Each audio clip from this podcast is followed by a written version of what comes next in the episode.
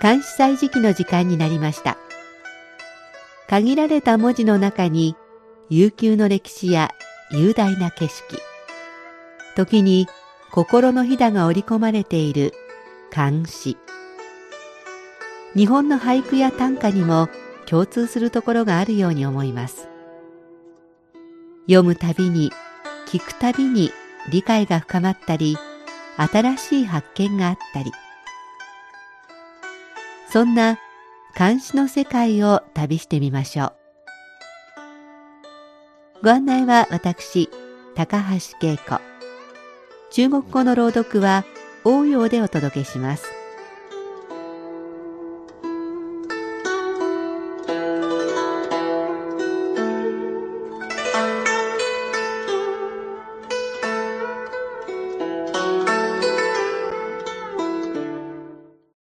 旧正月春節の連休が終わっていつもの北京が戻ってきました。と言いたいところですが道路や地下鉄の車内は春節中のガラーンとした様子よりは少し賑やかになりましたがいつもの北京ほどは人が戻っていない印象です。個人経営の小さなお店などは今週いっぱいまで休みというところもあるようです。正月休みはゆっくりたっぷりふるさとで過ごす。春節が中国で最大最重要な祝日と言われるゆえんでしょう。まだ人の少ない街中を見渡すとたくさんの猿がいることに気がつきます。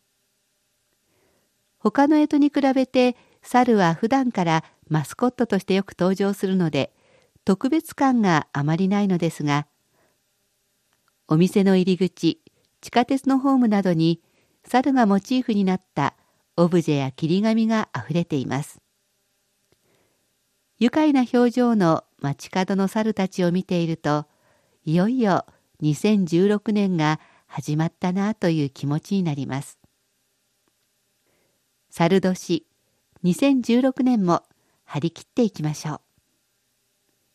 さて今日は年の初めの日を歌った原神の祭日を紹介します。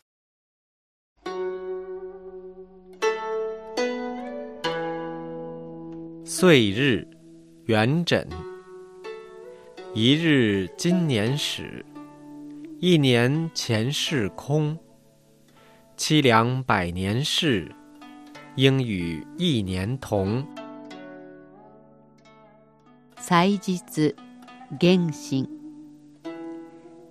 一日今年始まる。一年前時はむなし。清涼たり百年のこと。まさに一年と同じなるべし。もう一度中国語で聞いてください。岁日元稹。一日今年始，一年前世空。凄凉百年事，应与一年同。元日の今日から今年という新しい年が始まる。振り返ってみれば、去年一年は虚しいものになる。人の一生はわびしいもの。一年と同じように過ぎ去るに違いない。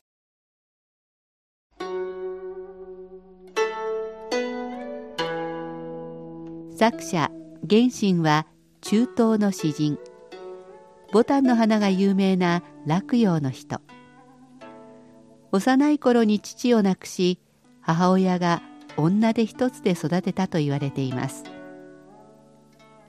中国を代表する詩人八居医と同じ試験を受け8歳ほど年下ですが親友になったようで2人は元白とも称されるほどでした。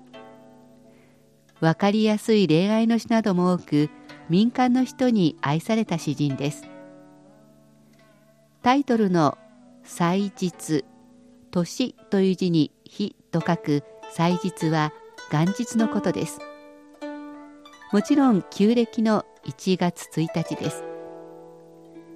この日から今年が始まり前時は虚しの前のことと書く前時は以前の出来事という意味ですから去年のことです。確かに年が改まるとなんだか昨日までのことに興味が湧かなくなり実体がなくなるような感じですね。清涼たり百年のことの清涼は物寂しい意味で百年とは人間の一生のことを言っています。実際の寿命からするとちょっと長いのですがそこは白髪三千丈の監視の世界ですから。最後の「まさに」はきっと何々に違いないという意味ですからきっと一年と同じようなものと人生の100年と今年1年と同じように捉えているようです。あっという間に過ぎてしまうということですね。新年お正月の詩ですがおめでたいウキウキとした雰囲気よりも物寂しい雰囲気にあふれています。確かにお年玉をもらえたり親戚に会ったり無邪気にお正月を喜べるのは子供のうちだけなのかもしれません。ではおしまいにもう一度聞いてください岁日元稹。一日今年始。一年前世空。凄凉百年事。应与一年同。祭日元神。一日今年始まる。一年前時は虚し。清涼たり百年のこと。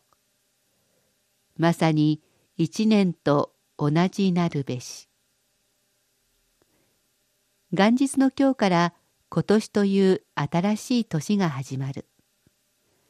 振り返ってみれば去年一年は虚しいものになる。人の一生はわびしいもの。一年と同じように過ぎ去るに違いない。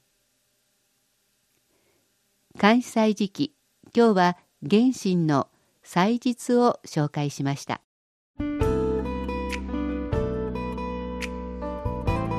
ハイウェイ北京 CRI 情報ラジオ水曜日お楽しみいただけているでしょうか？この後は8時からのニュースと中国語講座を挟んで8時20分からまた私たち2人でハイウェイ北京をお送りします。8時台はお便り紹介番組中日交流カフェをお届けします。引き続きハイウェイ北京でお楽しみください。それではまた8時20分に